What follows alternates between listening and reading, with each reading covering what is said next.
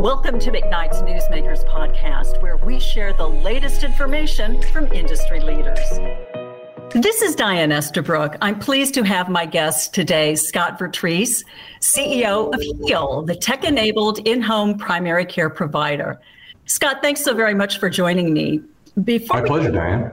As we get started here, if our audience doesn't already know, could you please just explain to us what exactly it is that Heal does? Yeah, that'd be my pleasure. So at Heal, we're basically a, a clinical provider of primary care services that are delivered in the home. And what uh, makes our model unique uh, beyond the home delivery is that we're operating in a value based environment, which I'm sure, as you know, is a big transition in healthcare toward uh, serving the patient in a way that um, the incentives are aligned to make sure that we're focused on their health outcomes instead of just a transactional process of healthcare. Gotcha. And you just announced that um, since switching to value based care, it sounds like it was last fall, you've seen substantial growth in patients choosing Heal. Can you talk about that a little bit? Yeah, I'd be happy to. So, the, the transition uh, to value based care uh, has been really fundamental to uh, what we want to, uh, to, to be as Heal matures. And essentially, uh, we want to be able to take care of uh, seniors in a value based care environment through a combination of house calls, uh, remote patient monitoring, and telemedicine.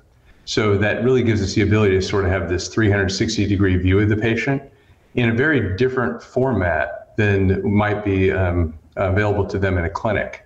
So what happens is, you know, seniors really understand, which is interesting. You know, I sort of thought that the theory would be that seniors would be attracted to our model of care because it sounds convenient right? They can do all kinds of things while they're waiting for their uh, clinical provider to show up at the house. Uh, but it turns out that you know the sophistication of seniors can't be um, under expected. So they actually understand that they will get better care by having that care delivered in the home. And the reason for that is pretty intuitive. If you think about the difference between going to a clinic and having a, a visit that you know may be 15, 20, 25 minutes uh, in duration, versus our house call model where we're in the living room at the bedside looking at their prescriptions looking at the environment in which they live looking um, and having observations around what type of food they're eating or what type of fall risk they might be subjected to uh, what type of um, you know family and caregivers they're surrounded by. Gives us a lot more knowledge around the patient uh, holistically and we also spend about twice as much time with the patient as you would get in a clinic. So you can see why this is an attractive model uh, to seniors. And just getting the word out really led to uh, a really explosive, you know, 60% growth rate um, in all patients over the last five months or so. And you've been able to attract providers as well. Um, you said since January, you've tripled the number of primary care providers. I think you're probably talking about doctors and maybe nurse practitioners that are coming in. Obviously, this has something to do with demand, but does it also have to do with these providers looking for a different way to provide care to their patients? Yeah, very much so. I mean, I think that our unique care model, it isn't for everybody, but it does have a unique attraction and able to spend more time with the patient, again, in an environment that allows the best form of care. And really, again, it's about getting the word out. You know, obviously, there's a, a pretty um, well known labor shortage uh, in the clinical market. And I think our ability to attract some of the most qualified providers really says a lot about our care model. We're hearing a lot, particularly since the pandemic, about social determinants of health. Um, and the two that sort of come to mind are one, they sort of play into each other is social isolation and loneliness. So, mm-hmm. how does your model address these social determinants of health? It's a really key component. So, thank you for bringing it up, Diane if you think about the ability to see all and observe all the social determinants, you know, we just mentioned a few. Mm-hmm. You know, everything from you know the toxicity of the environment they're in, you know, the living conditions, the social isolation, as you mentioned, with depression and loneliness being a big factor, uh, food insecurity and food quality, all those type of things are much more easily observable in the field, in the home. And one of the things that we're doing at Heal is building our own EHR, and part of the reason for that is there really isn't a currently a good tool for capturing those observations. And then beyond just the observation, developing the methodology to address each of those uh, observable conditions. And so some of them are, you know, addressed through our own care. Some are addressed through referrals to other agencies and other um, other partner opportunities. Um, but I think that you know it really gives us a much better ability to address what a lot of people talk about uh, with social determinants of health. And that captures issues upstream, correct? It prevents some issues farther upstream from developing farther downstream.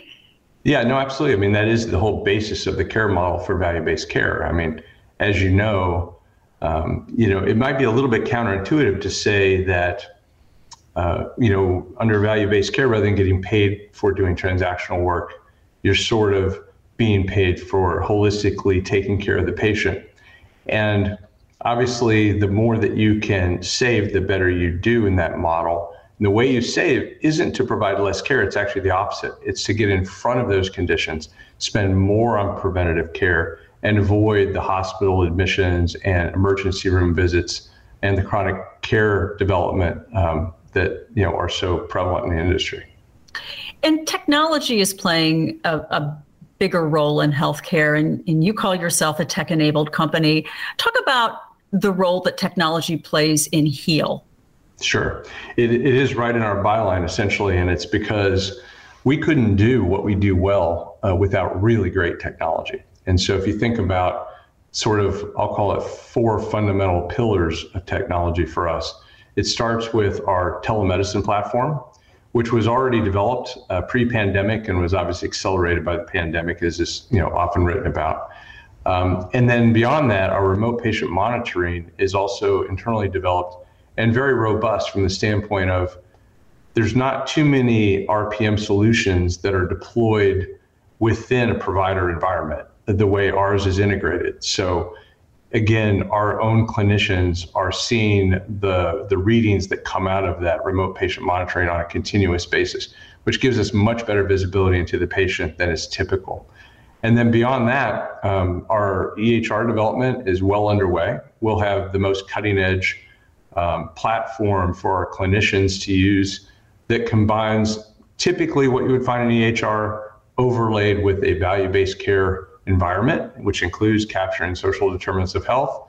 And then on top of that, uh, provides the ability to do that in a very unique clinic environment, which is in the home and in on the you know in the car and in the field. So we're developing that um, so that we can provide better care, but also so that we can make um, the the role of our providers uh, have as least friction as possible and, and really get good job satisfaction from them, so that we can attract and retain the best. So that's our sort of third pillar. And the fourth one would be, as you can imagine, a care model like this is not simple to deploy. And we're taking very highly qualified uh, medical doctors, nurse practitioners, you know, LVNs, MAs, uh, and various other disciplines, and deploying them in the field. So the logistics around that are quite complicated. Um, and in order to do that well, technology plays a very deep role. So uh, it's fundamental uh, in technology for pretty much everything we do. So it's high touch and high tech. Exactly. Yeah. Good point. So we've talked about technology and, and what you're all about. Um, so let's kind of talk a little bit about how we're seeing healthcare transform. And it, it seems to me that we're seeing sort of a vertical integration of healthcare. We're seeing companies like CVS, which was in retail pharmacy, now owns Aetna, so they're getting into health insurance. They own Minute Clinics. They're even talking about potentially getting into home care. Mm-hmm. Um, and this is kind of the thing that we saw many years ago in manufacturing, particularly like in the in the auto industry, where they owned not only were they making the cars, but they were making the parts, and they were also financing. Um, is is this good for the industry, and is it good for the the healthcare consumer? You know, I think anything that brings together various disciplines to make sure that the patient doesn't have a disengaged process is a good thing. So the more you can bring these activities together, I think the better for the patient experience. And so one of the ways that specifically applies to us is we have a number of partnerships in what I'll call the home ecosystem that are either already deployed or in development with things like home care uh, home health care companies with urgent care delivery in the home um, and various other, you know, even Meals on Wheels and those types of partnerships bring sort of everything together into one access point for the consumer. And so I, I see personally as, as a good trend. And you, you mentioned specifically home care and home health care, which is our audience. Um, talk a little bit about the role that those providers play in what you do. So it's really, if you think about it, it's an integrated approach. You think about the patient, um, especially you know our senior patients. We play the primary care role, uh, which is sort of the fundamental you know center of the puzzle piece. But there are a lot of other needs that go beyond primary care. So in addition to you know typical specialty referrals and things like that, there's often needs for home health. Uh, to have that sort of care for people that are, you know, homebound in the home after hospitalization, and it's a it's a very good uh, you know relationship between ourselves and the home health company because the home health company after uh, a discharge from the hospital needs a primary care relationship uh, in order to um, you know perform the procedures that they need to do and have prescriptions and those type of things. So we sort of help each other that way. And we've got deployments that allow us to get to that patient in the time frame necessary after a hospital admission so, you know, we've got clinicians in the field, we've got our telemedicine platform, and we've also got something innovative, uh, which is our Mavitar solution, where we actually send a qualified, uh, uh, you know, MA or you know possibly an LVN to a home with a tech-enabled or telemedicine-enabled iPad, where we have hands-on for uh, doing vitals and you know certain diagnostic care, and then we've got the actual provider clinician on a remote um, telemedicine uh, opportunity. So those sort of innovative care models let us get to the patient quickly, which really helps the home health agency um, in their in their you know client service. And then you know beyond that, we look at other relationships like urgent care. Mm-hmm. And if you think about you know we're not really set up to do episodic care anymore. That was sort of part of the original platform at Heal. We've transitioned now to full primary care. Uh, but we need our patients still sometimes need that service. They've got you know a specific injury that needs to be addressed. So we've developed great relationships uh, around referrals to that circumstance, and then again cross referrals to patients in urgent situations that they find where they need an actual primary care because they're not engaged with one currently. Yeah, so these partnerships are key across yeah. the board. Yeah, we see it that way. One of the things that we hear about over and over again, and we touched about the uh, upon this a little bit earlier when we talked about uh, providers maybe looking for other opportunities to provide care, but we hear over and over again about the workforce challenges out there. How much of a headwind or how much of an obstacle is that for this industry right now, in general, the healthcare industry? Well, I think it's a very big issue. I think you know we're all competing for too small of a labor pool um, you know, we're not graduating enough people into the industry, and you know, obviously, there's been a, a fairly large departure, and so it is definitely a headwind. Uh, I'm proud of the fact that it has not to date restricted the growth of our care model, but it's something that we work very, very hard on. Right, so we have lots of different methodologies to educate, you know, potential uh, providers about the opportunity at Heal, and uh, you know, we'll, you know, hopefully, we'll continue to have the same success in attracting uh, the right kind of providers. From a policy perspective, what needs to be done to drive care more into the home? You know, during the pandemic, we certainly saw the Hospital Without Walls program. Um, we saw, saw the expansion of telehealth. Um, is your sense that that those policies will continue in a post-pandemic world, and will they potentially be expanded, or would they potentially go away? So some of the things that were specific to the pandemic, like around allowing like reimbursement for telemedicine visits and things like that, you know, that was beneficial for sort of creating awareness around the use of technology. Um, you know, from our perspective, uh, it was the pandemic was kind of a two-edged uh, sword, right? So we did more telemedicine uh, because of you know created awareness and created acceptability of that as a care model. Um, but it also, so to some degree, during that you know early days, restricted our ability to go to the home, right? Mm-hmm. So that's been now fully relaxed. We're back to the sort of the mix that we like, which is predominantly care in the home. Um, and I, so I think we're certainly from our care model standpoint, we're less dependent on policy. There's some broader policy that is, is certainly creating some, let's call tailwinds. Um, CMS and some of the recent developments there that's been in the news recently.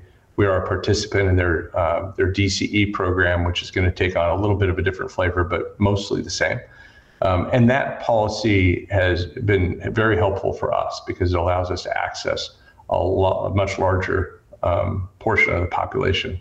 Um, but I, I, think generally um, we're not too dependent upon the current policy decisions. What about the Choose Home Care Act, which would allow people to get a little bit more expanded home health um, following a hospital stay? Um, is that something that could ben- benefit a company like Heal? Yeah, I think from the standpoint of, you know, again, going back to the partnership opportunities, you know, anything that expands that care is probably going to be a net positive for us just because if it helps our, our referral partners in that category, it should, you know, give us a tangential benefit as well. And this is, again, as you mentioned earlier, this is something when we're talking about seniors that they've wholeheartedly kind of embraced getting care at home and they have, they've embraced remote patient monitoring and telehealth. Yeah. Did that, did that surprise you? You, you know, actually, like I, like I mentioned a little bit before, I'm really um, excited about how seniors are embracing uh, our offering, our model, and how quickly they understand the core benefit, which is better care in the home. And what's also very interesting is uh, people that have experienced our remote patient monitoring really see it as a huge benefit. Like, you know, we've done lots of obviously uh, consumer patient surveys, and, you know, they feel a sense of comfort, the fact that they are being monitored. And it has its own sort of uh, benefit to their psyche as well as benefit to their health. Scott Vertrees, CEO of Heal, thank you so much for joining me. My pleasure, Diane. Thank you so much for today. Thanks for listening to McKnight's Newsmakers podcast. We hope you'll join us again.